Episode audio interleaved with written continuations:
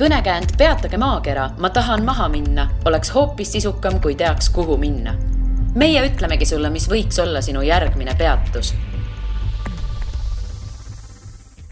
Tere armsad kuulajad, teieni jõuab Õhtulehe reisi podcast järgmine peatus ja minu nimi on Liina Metsküla. Tänases saates rändame Ida-Ukrainasse ning meiega on siin Tannar Leitma. Tere tulemast! Tervist! Sa käisid hiljuti Ida-Ukrainas. Mis paiku sa seal täpsemalt külastasid?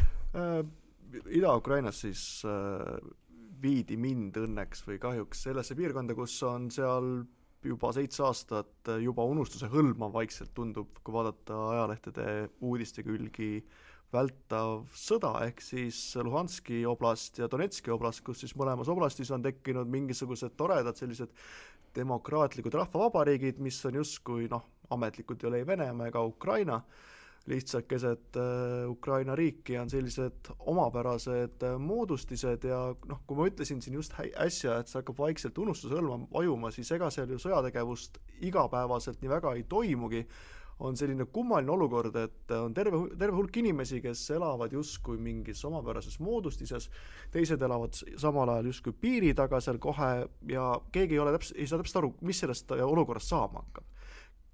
Kas kunagi olukord normaliseerub või ei normaliseeru ning kuna see on hästi selline omapärane olukord, nagu ma, kus me ise ka piiri, Venemaga piiri omades teame, et sul tegelikult on, seal on segatud Venema propaganda, on segatud Venema äh, selline äh, õõnestav tegevus, kus kasutatakse ära mingisuguse ühiskonnagrupi pahameelt, ehk siis tegelikult see Ida-Ukraina olukord oleks, või peaks olema väga õpetlik, mille järgi Eestis ja ka siin mujal endises idablokis jälgida neid märke, kuidas ja mismoodi võib tekkida olukord, kus sul korraga üks osa riigist on justkui sinust lahku löönud, sest ma esimest korda läksin Ida-Ukrainas aastal kaks tuhat kaksteist.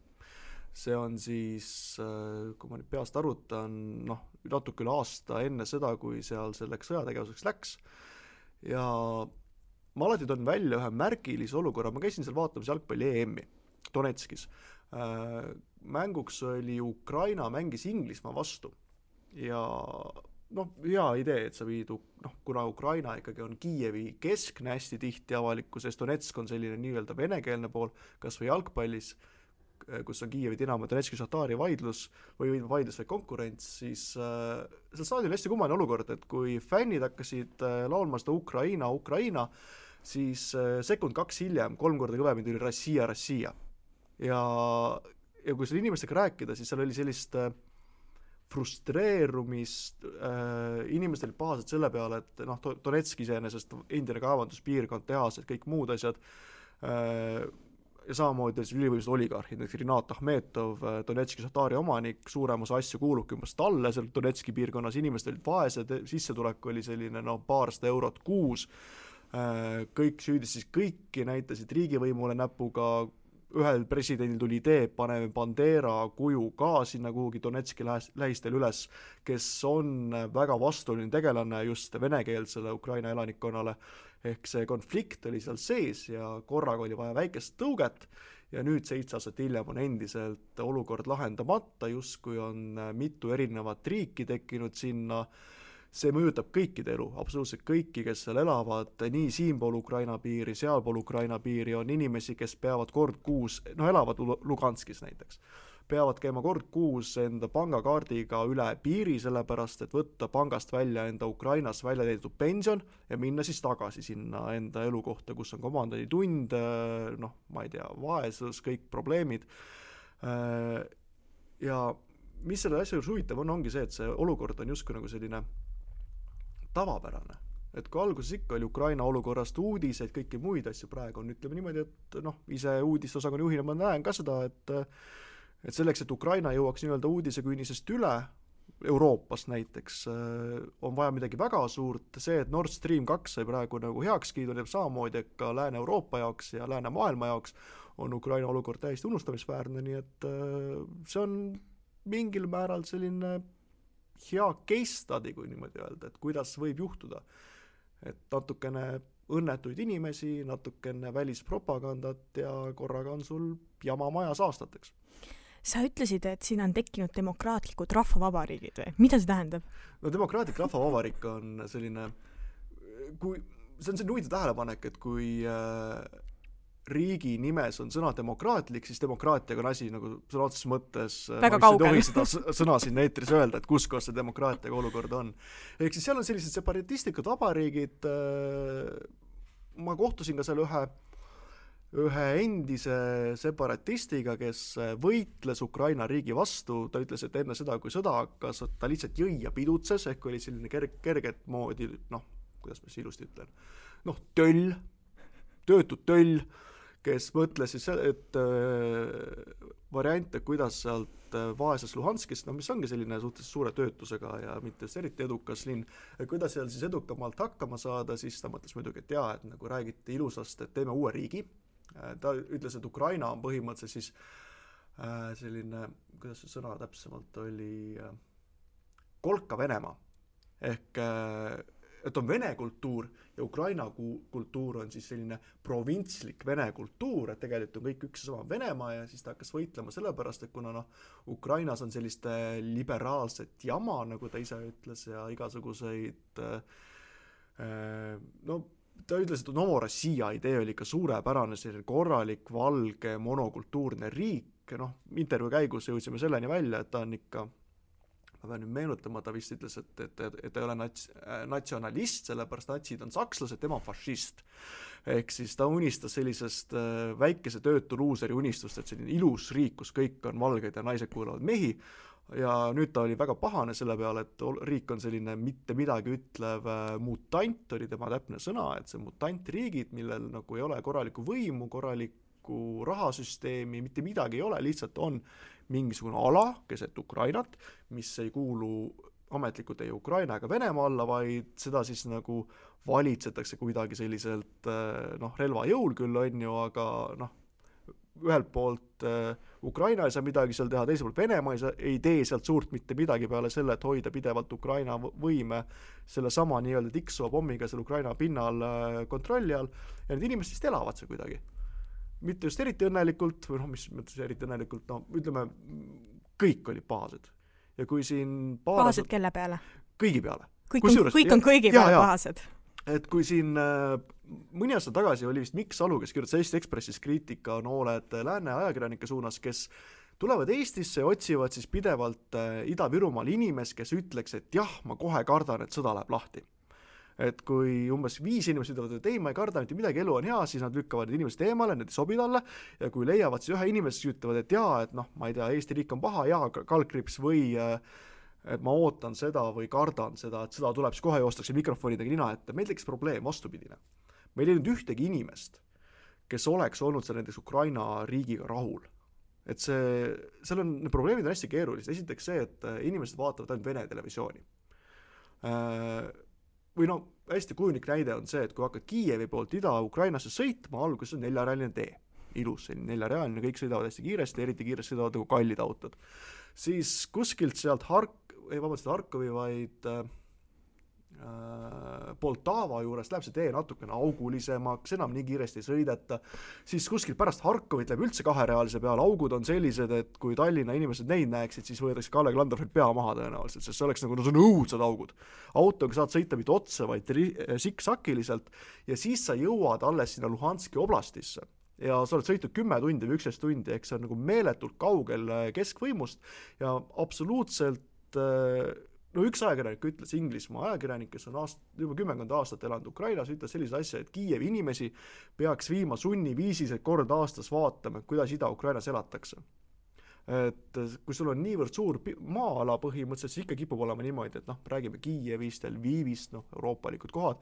Ja siis kuskil on Ida-Ukraina, mis on, no, kujutage ette Ida-Virumaa enne seda, kui siin hakati raha suunama. Põhimõtteliselt Ida-Virumaa, aga umbes kakskümmend korda suurem ja kõvasti paljude rohkemate inimestega. Eks see näeb, ta on kaugel, ta näeb nagu tõesti tröösitu välja, ta ongi vaene ja inimesed, kes on kuulanud kogu aeg Venemaa meediamõjutusi, siis hoolimata sellest, et isegi noh, praegune president üritab sinna nagu ehitada logistikat, viia teid.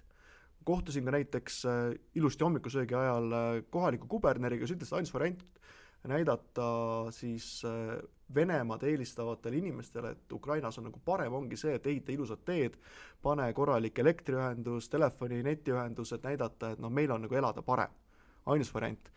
Aga kuna seda on siin, noh, sinna ka see raha alati jõua, sest ega kõik, kes on ju Eestis, Eesti poliitikud, kalkrimisvärimehed, kes ütlevad, et nad on Ukrainas käinud, siis see, kui sa kuhugi rahaga lähed, siis see kaob enamasti ära kuhugi ootamatusse kohta. Ehk see, et sinna need arengud ei ole jõudnud väga, siis inimesed tunnevadki seda, et nad on unustatud. Et meil oli väga raske leida inimest, kes ei ütleks, et neil on kõiges kõrini, nad vihkavad Venemaad, nad vihkavad Ukrainat, ükskõik millist presidenti, eriti vihkavad Ukraina, kuna siis kuidas see lause oligi, et nad tegelevad ainult sellega, et endale, endale ärimeestele raha taskusse ajada. Ehk siis oli ääretult keeruline leida üht, ühtegi inimest, kes ütleks midagigi head Ukraina kohta ja sellises olukorras ongi väga raske näha, kuidas see konflikt lõppeda võiks, sest inimesed iseenesest on nii ehk naa väga, väga nördinud. Noh, näiteks oli seal üks suur haigla, mille puhul, kus varasemalt noh, peaks olema seitse, üle seitsmekümne koha arstidele töökoha. Seal oli kolmkümmend arsti jäänud, nende keskmine vanus oli, nagu see arst ütles, umbes kuuekümne viie aastane, palk oli seal kakssada euro ligi ja kõik arstid, kes natukenegi noored on, on läinud kas Kiievisse või juba Euroopa poole ära. Ehk siis inimesed jooksevad sealt minema. Linnad on praktiliselt sellised, et sa näed viiekorruselisi tühja maju, mis on nagu noh, viimase paari aasta jooksul tühjaks jäänud, lebavad ikoonid ja kõik muud asjad. Ehk kõik, kes saavad, lähevad sealt ära, kõik kellega me kohtusime praktiliselt, räägivad umbes seda, et seal ongi niimoodi, et noh, kõik noored, nemad just automaatselt, nemad kohe minema. Vanematel on niimoodi, noh, kuhu meie lähme. Et ei taha päris nagu Kiievisse ka minna, kus lapselapsed on, sellepärast, et noh, neil on ka oma elu ja edasi. Ehk siis see piirkond ongi selline hästi tugev reaalsuskontroll igale inimesele, kes noh, kurdab millegi üle Eestis näiteks. Et see, et kuidas seal elatakse, milline see meelepaha on, siis see on nagu no pärast seda sa vaatad ikka Eestit hoopis teise pilguga. Aga keegi otseselt need inimesi ei takista ja nad võivad minna, aga pigem on nad hoiavad sinna ja sinna samas, sest nende kodupaik on seal. Kodupaik, no enamasti Luhanski ja Donetski rahvavabariks, nagu inimesed räägivad, peaks olema pensionäride osakaal üle viiekümne protsendi tugevalt. See ongi sellepärast, et noh, kuhu sa ikka lähed, kui sa oled mingi viiskümmend aastat elanud, on ju mingis ühes linnas on ju, siis no, küsisime ühe vanaproua käest, no seal on hästi kummaline olukord on näiteks see, et sa võid elada Luhanski rahvavabariigi nagu äh, piirkonnas, äh, rahvavabariik on vabandus, kui mõist ennast demokraatik rahvavabariik, peaks olema rahvavabariik puhtalt, et, äh, et sa võid elada rõõmsalt on ju Luhanskis, aga pensionid saad sa Ukrainast ja siis no, käivad kord kuus, käivad enda pangakaardiga või siis dokumentidega käivad üle, üle piiri, et minna Ukrainas pangakontorisse ja minna siis tagasi. Ehk seal oli terve, terve no, inimesed, kellel, kellel on liikumisega raskusi, või ta on vana inimene, ta peab käima iga kord või ta käib, ma nägin, me käisime seal koha peal ka, kus see kahe kilomeetrine vahe umbes oli siis Luhanski piiripunkt, siis on pikk-pikk sild ja siis tuleb pikk-pikk selline, no mitte just autotee, aga siis selline ratta ja siis selliste rattatee laiusega selline kilomeetrine riik, ja siis tuleb Ukraina piiripunkt, nende ääres on siis omakorda sildid, et ettevaatusmiinid ja siis seal käivad sellised kõndimisraamidega vanaprouad, kes käivad pensioni järel, sellepärast noh, kedagi teist pole saates, mine tea, äkki see raha saab otsa, seal kõrval on siis ka nagu toredad härrasmehed, kes pakuvad ratastooliteenust, ehk siis sa võid istuda siin ratastooli ja siis pärast maksta noh, mingisuguse protsendi enda pensionist ära, pensionile väga, väga suur, see on mingisugune, ma nüüd täiesti puhtalt mälu järgi ütlen, et noh, see oli vist mingi sada kakskümmend, sada kolmkümmend, sada nelikümmend, midagi sinna kanti eurot. Ja need inimesed, kui näiteks küsida, kuidas siis seal päris piirkonnas elada on, või Luhanski piirkonnas, siis ütlevad, et noh, kui tulistamist ei ole, see on päris kena ja no see öine komandanditund, et noh, pole probleem, olen vana inimene juba, et ega on päris kell kaheksat ikka välja ei lähe. Et noh, nende jaoks ongi selline päeval käid väljas, ega noh, pole suurt ju vahetki, et kas on nagu oled vaene ühel pool, vaene teisel pool, õhtul välja enam ei lähe, et eks nad tiksuvad sa vaikselt lõpuni, aga see ongi see, et noh, mis tingimustes peaks tänapäeval kakskümmend üks sajand Euroopa, ei saa öelda piirialal ikkagi Euroopa sees inimest elama. Pärast kaheksat ei tohi inimest välja minna. Ma seda kellaaega praegu peast ei oska täpselt öelda. Aga, aga, aga miks ütlevad, üldse? Komandanditund väidetavalt on siis sellepärast, et kui on vaja mingit sõjatehnikat ja muud sellist vedada õiges, õigesse kohta ja kõike muiselt asju, siis lihtsalt inimesed ees ei koperdaks. Puhtalt sellepärast. Puhtalt sellepärast olevat põhiline komandanditunni põhjuse. Ööelu seal ei ole? Ei. Vana inimestele ööelu ei ole? Ei, muist ei ole ja et nagu seal ongi noh, suuresti korterite väärtus on olematu, on, ega sul pole seda maha ka müüa, et kuhugi edasi elama minna. Põhiline lause, mis nagu seal piirkonna inimesed ütlesid, ma kordan uuesti, ma ei käinud seal Luhanski poolel, kus on see rahvavabariik, vaid sellel poole, mis jääb sinna otse piiri äärde, et ega seal öeldi ka, et noh, et lastel on ikka oma elu, et mis ma ikka siin neile nagu tüliks lähen. Hästi huvitav küla, kus ma käisin, oli näiteks üks küla, kus äh, oli omal ajal siin nagu no, Valga-Valka põhimõtteliselt meil. Et ühel pool on Venemaa küla, teisel pool on Ukraina küla ja seal on ka nüüd nagu Berliini müür omal ajal tõmmati korraga müür püsti, ehk siis eh, okastrataed. Ja muidugi müüri panid püsti venelased, aga kõik inimesed, keda me Ukraina poolel nägime, rääkisime nendega, kõik süüdisid ikkagi Ukrainat.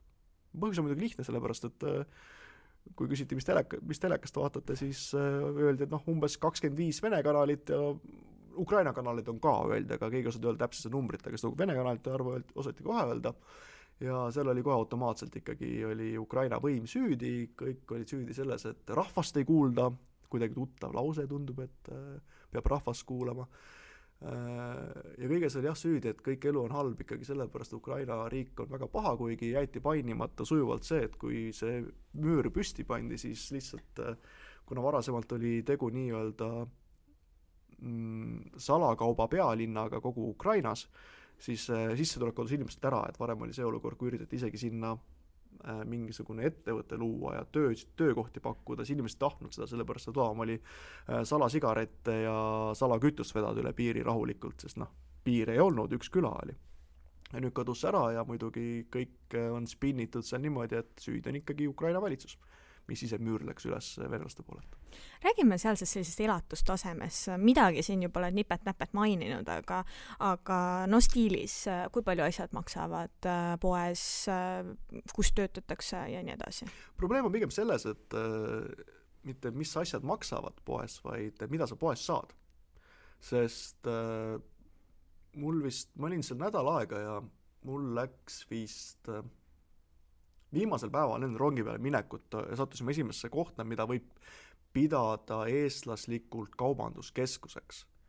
Enne olid sellised toredad äh, keldripood päris üle, aga noh, paneelelamu esimesel korrusel olev pood, milles juures on siltprodukt, kus on müügil üks äh, külmikutäis jäätis, siis äh, natukene neid suhaarike, ehk siis sellise kuivatatud erinevad nagu küüslauguleivad näiteks või kuivatatud kalmaari rõngad või midagi sellist, natukene viinerit, paar leivakest erinevat ja siis muidugi juust oli küllalt palju ja siis terve hunnik alkoholi ja siis oligi praktiliselt kogu pood. Alkoholi oli palju? No muidugi, selles mõttes, et see on ikkagi Ida-Euroopa. Mis, mis sa ikka pärast kaheksat õhtul teed kodus? No, no absoluutselt, et muidugi see on, seal on nagu õhtuelu selles, noh, linnades, mis jäävad paarkümmend kilomeetrit või kuni mõne kilomeetrini rindest, on nagu ikka Ida-Euroopas on selline promenaadikultuur on põhiline, sellepärast, et baarid on kallid ja siis need käivad väga ilusti üles löödud inimesed käivad ja jalutavad lihtsalt mööda peatänavaid, võib-olla ostavad sellise kaheliitrise õlle ka, mida siis manustada, et see on seal hästi selline tavaline, aga see on igal pool vaesemas Ida-Euroopas, et noh, ma ei tea, oled Kosovos käinud ainu näiteks? Ei ole, aga ma loodan. Kosovo pealinnas Pristinas on samamoodi, et kesklinnas käib põhiline elu mitte baarides, vaid siis peatänaval, kus inimesed käivad lihtsalt edasi ja tagasi. Väga ilusti kõik riides, seda parimad riided seljas, see on õhtune tegevus. No ka vene keeles on ju see kuljati jalutama, on ka natuke sellise tähendusega natukene niimoodi, noh näiteks kuljatel, eks ju, otse tõlkes jalutaja on natukene ja, selline, võib-olla litsaka tooniga, eks ole. No, et, no, võimalik, ja. Aga see on nagu nende kultuuril omane, et noh, kui sa küsid enne ööelu kohta, mõtlen see kohe meelde, et tegelikult see nagu üsnagi sarnane välja näeb, muidugi on ka söögikoht ja ka, no see on selline asi, mis on erinev võrreldes Eestiga. Ja poodidest, noh, veel rääkides, siis no toit on odav muidugi suhteliselt, söömas käimine on ka odav, aga no mis mind üllatas, no ma üritan olla tervislikuma toitumisega, siis rohelis, kui sellist leida oli keskmises poes praktiliselt võimatu, no banaane ei olnud võimalik osta. Ei olnud ka sellist asja, et su tee ääres on mingid, ma ei tea, talupidajad, müüvad kartuleid või kurke või midagi sellist või maasikaid värskeid, seda ei olnud. Aga miks ei ole? Et ma ei kui... kujuta ette, seda ma ei oska vastata, aga see oli asi, mida ma märkasin, et noh, võimalik on see, nagu ütles näiteks seesama Luhanski oblasti kuberner, et kus ta mainis Eestit, üks vähesed kordi, kui keegi mainis positiivselt Eestit, et Luhanski oblasti üks suuri sissetuleku allikaid on see, et veetakse enda produkt, ehk siis tõenäoliselt ma pakun, et seal on tegu siis põllumajandussaadustega veetakse Eestisse. Eestis jahvatatakse, või noh, hakitakse, ütleme, need siis ära, nagu noh, sa ilmselt tead, et Eestis on, Euroopa Liidus on selline, et, et sa tood näiteks kõik tooraine kuskilt väljaspoolt Euroopa Liitu, aga kui sa Eestis selle pakendad ja näiteks natukene soola juurde paned, siis on automaatselt Euroopa Liidu toode.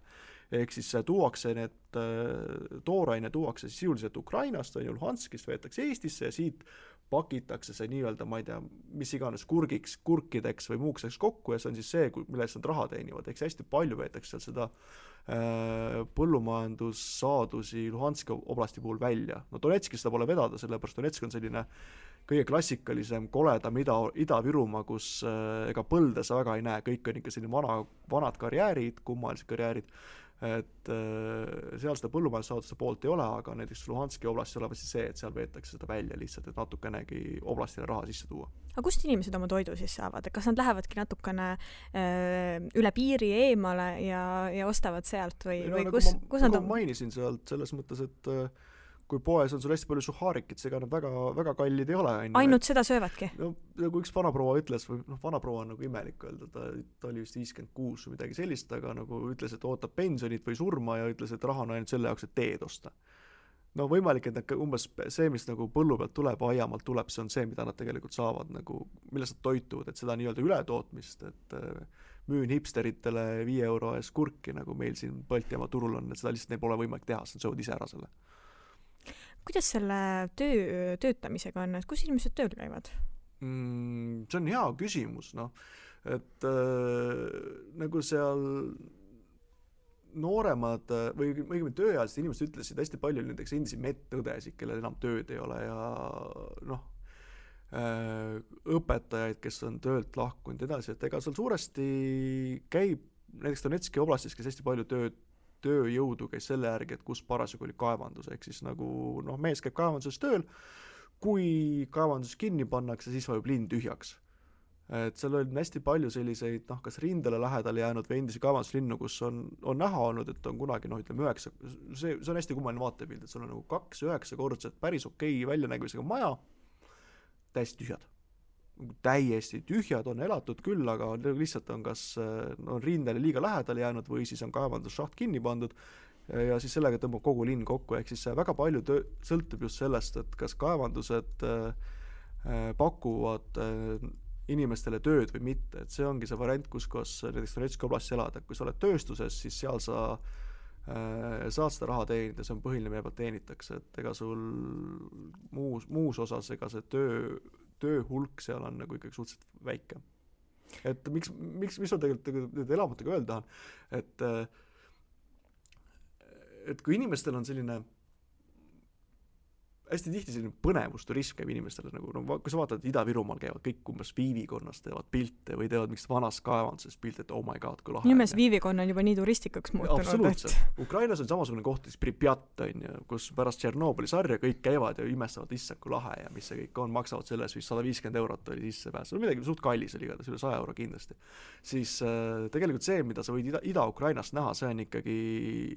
see on ikka Pripjat korruta kümnega, sest see on meeletult suur ala, seal inimesed reaalselt elavad, see ei ole turistilõks, et kõik need inimesed, kes nagu räägivad siin sellisest, kuidas siis õige sõna on, mitte ekstreemturism, turism pole päris see, aga no ütleme siis selline seiklusturism. Seiklusturism, no võib ka vist midagi sellist öelda, et äh, šokiturism. Šokiturism, jah. Ja, täpselt, šokiturism on ju, et äh, kui, siis selleks on kindlasti Ida-Ukraina suurepärane, sest seal reaalselt inimesed elavad. Ukraina inimesed on ääretud sõbralikud, aga, aga ma usun, et ka see tegelikult, et en, ennast nagu südamest hästi tunda see, kui sa lähed ja viid natukenegi enda turismiraha, Ida-Ukrainasse, mitte jäta seda kuhugi Pripjati turistilõksu või siis ei osta kuskilt, ma ei tea, Montenegrost, nagu siin mõne, mõni saade tagasi kuskilt kallist ranniku baaris, kus suurem osa raha on lihtsalt tühja õhku, et sa ostad nagu, või viid enda nagu turismiraha sinna, siis see aitaks piirkonnal natukenegi kaasa. Ja ma luban vähemalt nii palju, et šokituristile ja Ida-Ukraina on ikka midagi väga-väga meelde jäävad, sest, sest no Donetski oblasti see maastik, mis on see kaevandust alt jäänud, see on ikkagi, kui te peate nagu vahepeal nagu näiteks siin Ida-Virumaal seal Mäetaguse valla mingid koledamad kohad või midagi sellist, siis see on ikka lapsemäng, mis võrreldes sellega, mis seal on. Näiteks me käisime ühes karjääris, viidi meid ühte karjääri vaatama, mõni aasta tagasi tekkis korraga keset äh, suht okeid kohta, suur auk, viidi sealt sadu tonne äh, sütt minema. Niimoodi, et mitte ükski politsei äh, kontrollpunkt mitte keegi ei näinud, mitte ühte asja ei näinud, et midagi ära viidi, lihtsalt viidi, sest Ukrainas on see võimalik. Ja, ja see on ka üks põhjusi, miks sealt nagu, noh, miks see konfliktid seal tekivad, et see on hästi pikalt olnud sellist kerget seadusetust, aga kui vaata just puhta turismi vaatenurgas, siis see, et sa saad korraks sinna minna, nädala aega seal vaadata, kuidas elatakse, siis ruttu ära minna ka, siis on see päris okei, okay, aga noh, sa pead ka samal ajal nagu aru saama, et inimesed elavadki seal reaalselt ja see on nagu, inglise keeles on sõna vist humble, humbling, et nagu, et sa nagu ikkagi mõtled, et elu on päris hea. Kuidas sinna minek käib? Selles mõttes, et võtad lahti Skyscanneri, ostad lennu ja bookingust Ei, majutuse. Kiievist on, Kiievist on väga lihtne liikuda. Ehk siis Kiiev on ikka, Kiiev on ikka põhiline, on kõige lähem, kuhu saab ja, lennata, eks ju? Et lennujaam, lennujaam noh, Mariupolis on ka näiteks lennujaam sadama linn, aga seda siis aru saadal pärast M H üks seitseteist või oli seitseteist. Ühesõnaga see lennuk, mis Malaisia lennuk alla lasti, seal pärast seda insidenti, noh, Donetski lennujaama muidugi ei ole, see on juba maha pommitatud, Mariupolis oli, on lihtsalt pärast seda olukorda lennujaam lihtsalt ei tööta, on ju, et kõige lihtsam on Kiievisse minna. Mina läksin Visseriga, mis ju maandub praktiliselt otse kesklinnas, et sa saad kolme euroga sõita lennujaamast ju rahulikult suvalist hotelli, kui Bolti kasutada. Ma ei tea, kas tohib, õnneks me ei ole E R R-is, et seal ei tohi ühtegi sellist firma nime kasutada, aga siin vist võib. Et sisuliselt Ukrainas on hästi lihtne saada, et poolteist tundi vist võib tund viiskümmend on rong, bussi, bussi, lennukiga sõita, mis ei ole väga kallis ka, vist viiskümmend euro edasi tagasi. Et, ja siis Kiievi akselist saad sa rongiga edasi sõita, et no põhimõtteliselt saab rongiga sõita kuni siis Donetskist kümne kilometri kaugusel oleva Avdiivka linnani. See sõit ei ole väga kallis, no paarkümmend euri. Rongid on suhteliselt mugavad, suhteliselt kiired, ehk no, Konstantinovkas, mis on Donetskist viiekümne kilometri kaugusel, seal on, sealt sõitsime rongiga umbes vist üheksa tundi kupeevagunis, et jõuda Kiievisse, noh, see ei ole kõige hullem kogemus elus üldse, et, et sinna nagu saab iseenesest päris okeilt, alati saab ka autoga minna, aga ma võin öelda, et mina, kes ma olen natukene autofoobik, siis Ukraina liiklus, noh, ta ei ole päris autost kauk... on kahju, ma kardan. Kaukaas ka. Ei ole, tõsi, autost on kahju, eks sa saad rentida alati selle auto, on ju. No pärast määritakse igasugused kulud maha, kulud pähe, kui, kui juhtub, et midagi katki läheb. Ma arvan, kui suurema seltskonnaga minna, siis ega iseenesest ei ole seal ka nagu autorent koos juhiga ei ole kõige kallim teenus, mm. sest Ukraina keskmine palk siiski peaks olema no meie omast kolm-neli korda väiksem, on ju, et, et see nagu eriti just selles piirkonnas see ei ole kindlasti Eesti inimesele kõige mitte võimete kohasem kulutus, et et sealt annab sõita küll, ega te teed nagu see neljarealise peal nii jõudsalt ka ei olnud, sealt edasi lähevad natukene natukene huvitavamaks. Aga hotellid on siis seal nagu hotellid, meil või? See paneb siin naeratama kohe või? Ei, vaata, kohe see veidrud olid. Selles mõttes, et ega nagu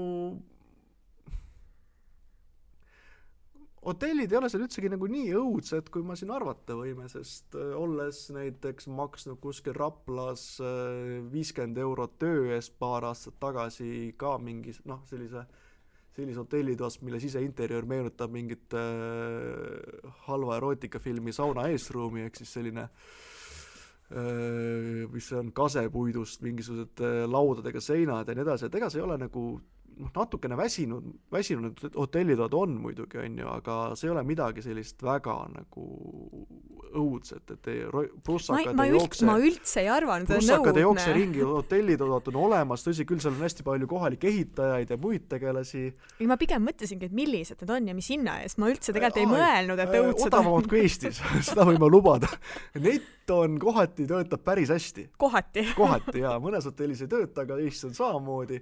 Kuna oli jalgpalli E M parasjagu, siis ühes hotellis ma võin küll väga tugev kriitikat teha, ma ei suutnud tuvastada ühtegi kanalid, mis jalgpalli näitaks, selle peale olime väga pahane muidugi, aga ei, hotellid on ka täiesti, täiesti adekvaatsed, sest noh, kui siit tundub, no kui mulle öeldi, ma ei osinu ööbimise koha, koht on Sjevertunetsk, ma mõtlesin, oh my god, et see on nagu Sjevertunetsk, tähendab mingit vaata kaardi pealt ka, selline väike linnake, no, aga mastaabid on Ukrainas täis teistsugused, väike linn on saadavat elaniku näiteks, on, äh, äh, aga hotell on selle võrra ka täiesti, täiesti nagu adekvaatne, hommikusöök on muidugi natukene teistsugune seal, kui oleme harjunud siin Rootsi lauda, vaid see, et sa ütled nagu numbri, noh, seal on erinevad variandid, on ju, hommikusöögis ühes kaheks, on ju, ütled number neli ja saadad pudru, kus juustuga kätte, on ju, et, et kõik on nagu täiesti, täiesti tavaline, täiesti iseenesest ka ohutu, no mis sellega peab arvestama, on see, et on iga kümne korra paarikümne kilomeetri taga on need äh, sõjaväekontrollpunkti, kus küsitakse siis noh, dokumenti ja vaadatakse, ega sa mingisugune päris pätt ilmselt ei ole, võib-olla vaadates pagasnik üle,